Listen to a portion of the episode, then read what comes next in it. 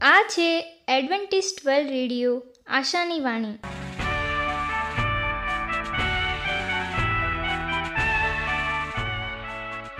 હું ગામિત સ્નેહા, અમારા આજના પ્રસારમાં તમારો હાર્દિક સ્વાગત કરું છું. આજે તમારા માટે અમે ખૂબ સુંદર, સ્વાસ્તિક અને આત્મિક વિચારો લાવ્યા છીએ. પણ તે પહેલાં સાંભળો દેવની સ્તુતિ માટે આ ગીત.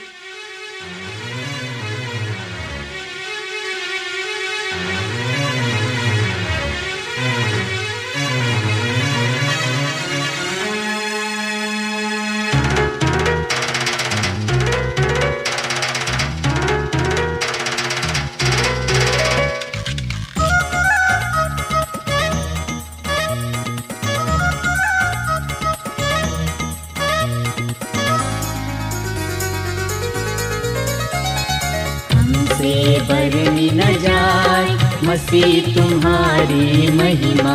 हमसे बरनी न जाए मसीह तुम्हारी महिमा।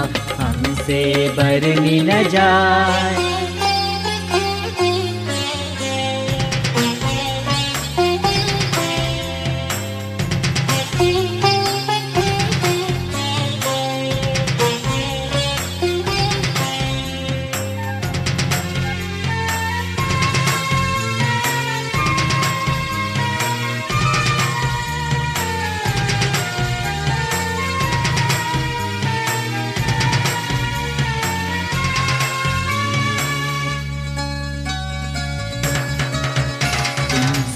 स्वर्ग छोड़ कर आए, तुम स्वर्ग छोड़ कर आए तुम लाए पापी लिए बचाए। तुम्हारी महिमा हमसे बरनी न जाए। मसीह तुम्हारी महिमा।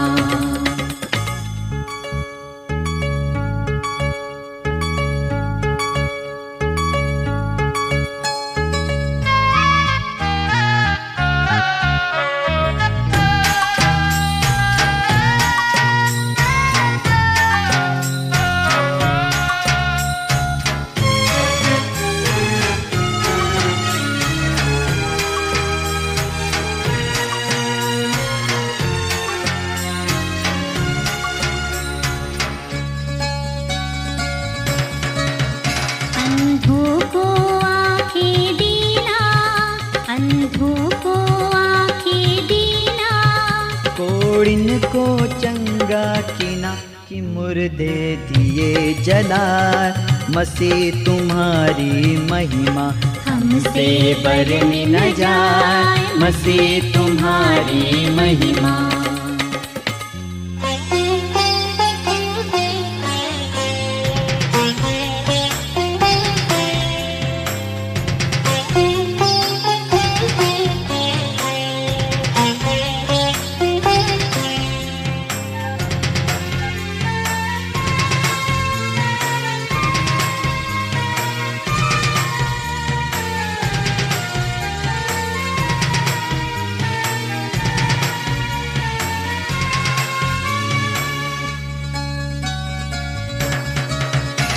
मेरे पाप क्षमा सब कीना। मेरे पाप क्षमा सब कीना। मेरे दिल में दर्शन देना प्रभु से दिया मिलाए मसीह, तुम्हारी महिमा हमसे बरनी न जाए। मसीह, तुम्हारी महिमा।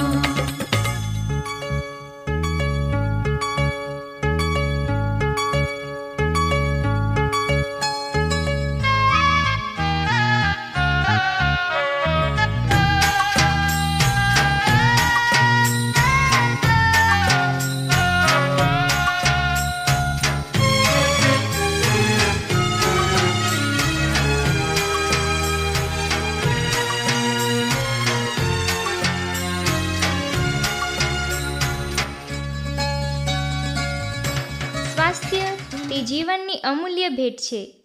તેને જાળવી રાખવા માટે આપણને શું કરવું?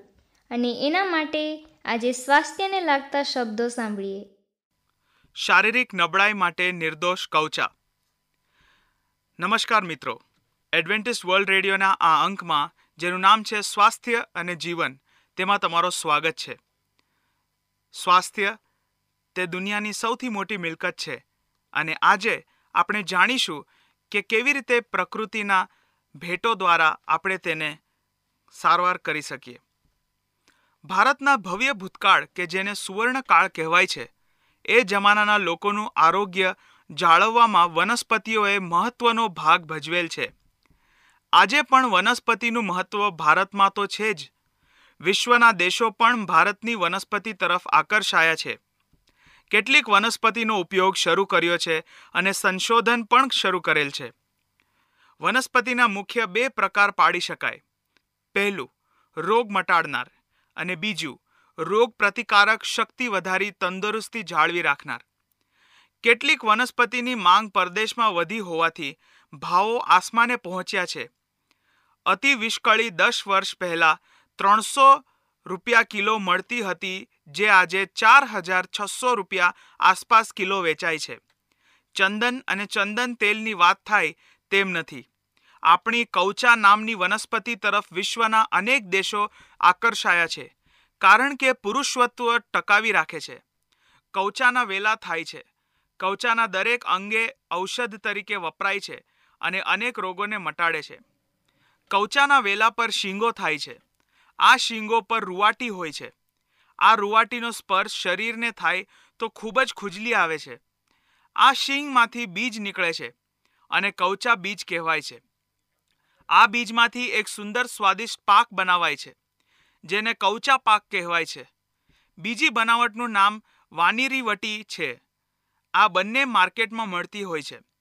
જનરલ ટોનિક અને સેક્સ ટોનિક તરીકે વપરાય છે. વાપરનાર પુરુષો સંતોષ વ્યક્ત કરે છે.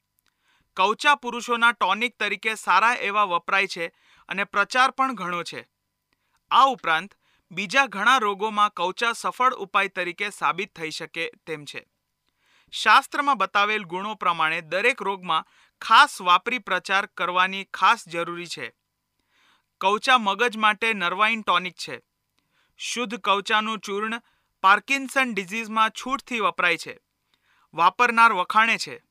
ભૌતિક સુખ, મોજ મસ્તીમાં અને આનંદ પ્રમોદમાં રહેનાર અમેરિકન અને ધોળિયાને બરોબર સમજ પડશે કે કવચા જાતીય નબળાઈ દૂર કરનારા ઉત્તમ નિર્દોષ ટોનિક છે, ત્યારે નિકાસ વધશે. બીજી વનસ્પતિ જેમ કવચાના ભાવ આસમાને પહોંચશે. આપણે કદાચ કવચા મોંઘા થવાથી પૂરતો લાભ લઈ શકીએ નહીં. અંગ્રેજી જાતીય ટોનિકની સાઇડ ઇફેક્ટર જબરી હોય છે. કવચાની માત્રા પ્રમાણે લેવામાં આવે તો કોઈ સાઇડ ઇફેક્ટ નથી.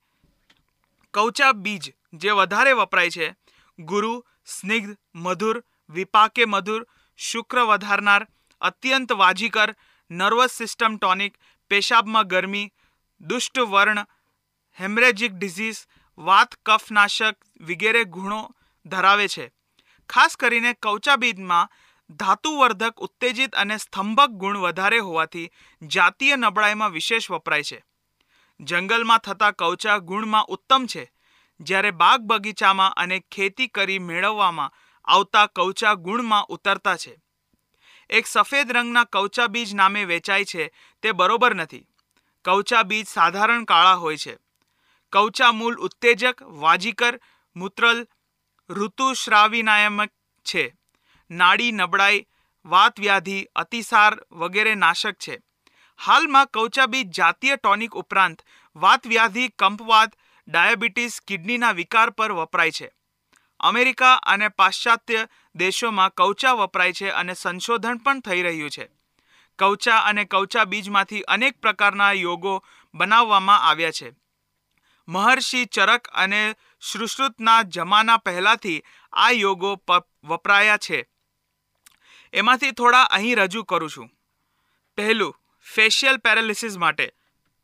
કૌચા બીજની ખીર ખાવી અને જમ્યા પછી મહાયોગરાજ ગુગળ લેવો. બીજું, શ્વેત પ્રદર, કૌચા બીજ ચૂર્ણ એક ગ્રામ અને અશોક છાલ ચૂર્ણ એક ગ્રામ મેળવી પાણી સાથે સવાર સાંજ લેવું. ત્રીજું, પુરુષત્વ વધારવા માટે કૌચા બીજ સફેદ મૂસળી, તાલ મખાના અને સાખર સરખા ભાગે લઈ બારીક ચૂર્ણ બનાવવું આમાંથી એકથી બે ગ્રામ દૂધ સાથે સવાર અને રાત્રે સૂતા પહેલા દરરોજ લેવું. કવચા બીજ, ચૂર્ણ એક તોલા, બલા બીજ, જાયફળ જાવેન્ત્રી દરેકનું ચૂર્ણ ત્રણ તોલા, કપૂર અડધો તોલો અને કેસર અડધો તોલા લેવું. બધા ચૂર્ણને સારી રીતે મેળવવું. આમાંથી દરરોજ સાંજે બે રતિ મધ સાથે લઈ ઉપર દૂધ પીવું. પુરુષત્વ વધે છે, ઉત્સાહ વધે છે. કવચા બીજ પાંચસો ગ્રામ, અડદ દાળ પાંચસો ગ્રામ બંને મેળવી વાસણમાં રાખવા. બંને પલળે એટલું નારિયેળનું પાણી ઉમેરવું. ચારથી પાંચ કલાક પડી રહેવા દેવું. પછી સારી રીતે પીસવું. પીસતી વખતે છ ગ્રામ અભ્રેક ભસ્મ સો પુટી ઉમેરવી. ત્રણ ગ્રામની ગોળીઓ બનાવી. આ ગોળી ગાયના ઘીમાં તળવી. ગોળીઓ ડબ્બામાં ભરી રાખવી. એકથી બે ગોળી સવાર રાત્રે ઘી, મધ અને સાકર મિશ્રિત દૂધ સાથે નિયમિત લેવી. પુરુષત્વ, તાકાત અને ઉત્સાહ વધે છે. તો મિત્રો, કવચા બીજના આ ગુણોને જોઈને શું તમને વધારે જાણ કરવી છે? તો આજે જ મને સંપર્ક કરો.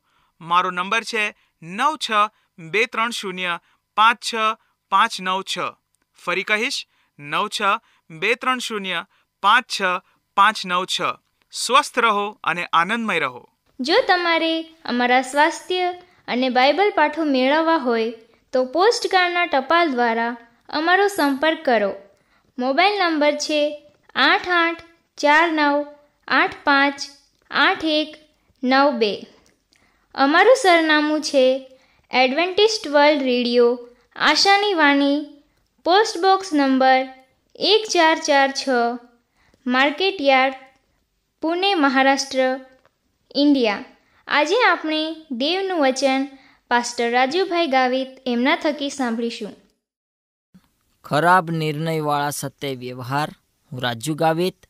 આજનો ગુજરાતી ભાષામાં દેવનું પવિત્ર વચન તમારા સુધી પહોંચાડનાર અને આજનું વચન સાંભળનાર દરેક ભાઈ બહેનો નાના મોટા બાળકો, વડીલો, હું સર્વનો ઈસુ ખ્રિસ્તના નામમાં આવકાર કરું છું. આજે આપણે દેવના વચનમાંથી શીખીએ કે જે સમયે ખરાબ નિર્ણયવાળા લોકો આપણને મળે છે, ત્યારે આપણે તેમની સાથે કોઈ જાતનો વ્યવહાર કરીએ છીએ અને એ વ્યવહારમાં આપણો અને તે અન્ય લોકોનો સંબંધ બગડે છે અથવા તેમના જીવનમાં તેઓ ઠપકારૂપ ગ્રહણ કરે છે અથવા તેઓ તેમનું જીવન અમે દેવની પાસેથી ભટકી ગયા છે, એવી રીતે તેઓ કબૂલ કરે છે? બાઇબલ આપણને શું શીખવાડે છે?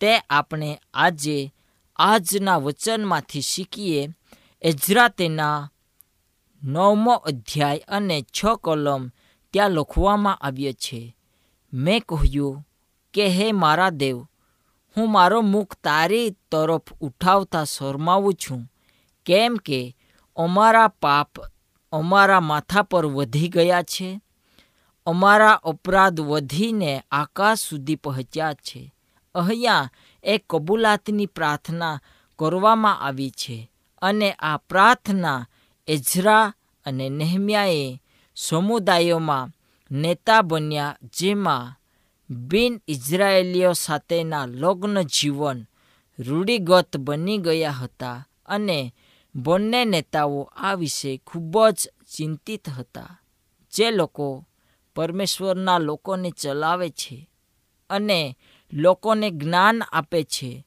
લોકો દેવથી ભટકી ના જાય અને દેવના મંદિરનું નુકસાન ન થાય અને લોકોના જીવનમાં આત્મિક વૃદ્ધિ વડે તેઓ આગળ વધે અને તેઓ સાબાતને પાળે અને તેમના જીવનમાં તેઓ મૃત્યુ પૂજા તરફ જનાર માર્ગથી દૂર રહે આવા કાર્યને માટે. એજરા અને નેહમ્યાએ હંમેશા લોકો પ્રત્યે દુઃખ ચિંતિત વ્યક્ત કર્યો છે, કારણ કે તેઓ રાષ્ટ્રને યહવા દેવ સાથે ગાઢ સંબંધવામાં અને ધરવામાં તેઓ માગતા હતા. તેઓ ઇઝરાયેલના લોકો પર અવિશ્વાસીઓ અથવા મૂર્તિ પૂજકો પર તેઓ પડેલા નકારાત્મક પ્રભાવથી વાકેફ હતા. કેમ કે તેઓએ સમગ્ર ઇતિહાસમાં ભયંકર અસર જઈ હતી. કોનાનીઓએ જ્યાં સુધી ઇઝરાયેલની દરેક ઊંચી ટેકરી પર બોઆલ અને અસેરાહની પૂજા કરવામાં ન આવે, ત્યાં સુધી ફેલાવ કર્યો. વળી મૂર્તિપૂજક જીવનસાથીઓએ ઇઝરાયેલના કુટુંબ પર જે પ્રભાવ પાડ્યો હતો, તે પણ નુકસાનકારક હતો. બોલામે મોવાબીઓને તેમની સ્ત્રીઓ ઇઝરાયેલીઓને આપવાની સલાહ આપી, જેથી કરીને ઇઝરાયેલીઓ આ સ્ત્રીઓ સાથે આકર્ષિત થઈ અને દેવથી દૂર થઈ જાઓ કમનસીબે તે સાચો હતો. જીવનસાથીઓએ એકબીજાને પ્રભાવિત કર્યા આટલો જ નહીં, પરંતુ તેમના બાળકોના વિશ્વાસ પર પણ તેઓએ અસર પાડી હતી. અને અહીંયા આ લોકોના જીવન પરથી આપણને કંઈક એવી બાબત શીખવા મળે છે કે જે પરમેશ્વરના વિરોધમાં હતા. અહીંયા એ બાબત શીખવાડે છે કે જે લોકો મૂર્તિ પૂજા કરનાર હતા, તેમની પાસેથી મળનાર છોકરીઓ અથવા આપણી છોકરીઓ તેઓની સાથે મળીને જીવન જીવે, પણ મૂર્તિ પૂજા કરનાર દરેક લોકો પરમેશ્વરના વિરોધમાં કાર્ય કરે છે. બાઇબલ આપણને શીખવાડે છે કે પરમેશ્વરના માટે આપણે કરેલી મૂર્તિ ના કરીએ. આકાશમાં ભૂમિ પર કે પરમેશ્વરે જે ઘડ્યો છે તેમાં નહીં. તો આ લોકો એ બાબતને પૂજીને અથવા સ્થાન આપીને પરમેશ્વરને તેઓ દુઃખી કરતા હતા, ક્રોધ આપતા હતા. પણ ઇઝરાયેલની આંતરવિવાહની પરિસ્થિતિ સાથે એઝરા અને નહેમ્યાએ શું કર્યું અને શું તેઓએ તેમને જોવા દીધા હશે અથવા તેમનો વિરોધ કર્યો હશે? આ સમયે આપણે બંને નેતાઓએ આ મુદ્દે જે રીતે માર્ગ કાઢ્યો તેના પર આપણે ધ્યાન આપીશું. હવે નહેમ્યા તેનો તેરમો અધ્યાય અને ત્રેવીસથી પચીસ સુધી આપણે વાંચીએ છીએ, ત્યાં શું બન્યો અને એ બનાવ કેવો હતો તેમજ નેહમ્યાની પરિસ્થિતિ પ્રત્યેની પ્રતિક્રિયાને આપણે કેવી રીતે સમજી શકીએ છીએ? બાળકો, અરામી બંદીવાસ દરમિયાન ઉપયોગમાં લેવામાં આવતી ભાષા અથવા હિબ્રુ ન બોલતા હોવાથી તેઓ વચનના ઉપદેશોને સમજી શક્યા નહીં. આ એક વાસ્તવિક સમસ્યા હતી, કારણ કે દેવના વચનોનો ખુલાસો આમ વિકૃત અથવા અદૃશ્ય થઈ શકે તેમ હતું. લોકોને ઉપદેશ સ્પષ્ટ થાય તે માટે લેવીઓએ અને યાજકોને માટે ભાગે અરામી તરાહો અંગે એક સમજણ પાડવામાં આવી હતી કે જો કે માતા અમનીઓ અને આસદદ અને મોવાબની હતી અને સામાન્ય રીતે બાળકોની પ્રાથમિક સંભાળ રાખતી હતી. તેથી બાળકો આ પિતૃઓની ભાષા પણ ન બદલતા અને નોવાઈની વાત નથી. આપણે એ ભાષા બોલીએ છીએ. તેઓ પણ આ ભાષા વિશે ખ્યાલ રાખે છે અને તેઓ પણ આ વિશે ખ્યાલ આપે છે કે આપણે કેવું વિચારીએ છીએ તે માહિતગાર કરે છે. કારણ કે આપણે તે સંસ્કૃતિના શબ્દો ભંડોળનો ઉપયોગ કરીએ છીએ. બાઇબલની ભાષા ગુમાવવી એટલે તેમની વિશે ઓળખ ગુમાવવી આમ નેહમ્યા માટે તે બહુ કલ્પનીય હતું, કારણ કે પરિવારો યહવાના વચનો સાથેનો સંપર્ક ગુમાવે અને પરિણામે તેમના જીવંત દેવ હેબ્રેઓના દેવ સાથેના જોડાણ તૂટી જાય. અહીંયા પરમેશ્વરનું વચન આપણને શું શીખવાડે છે? તેમની પ્રતિક્રિયા કેવી હતી અને તેઓ કયા સ્વભાવ સાથે રહેતા હતા?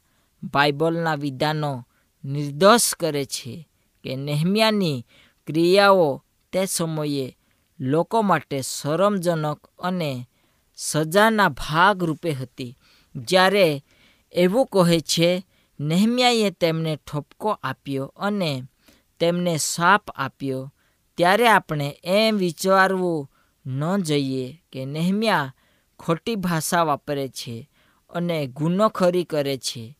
પરંતુ તેના બદલે તે તેના પર કરાર ભંગના સાપ માટે બોલતા હતા. પુનર્નિયમ અઠાવીસ એ કરાર તોડનાર લોકો માટે જે શિક્ષા થશે તે લોકોને જણાવે છે.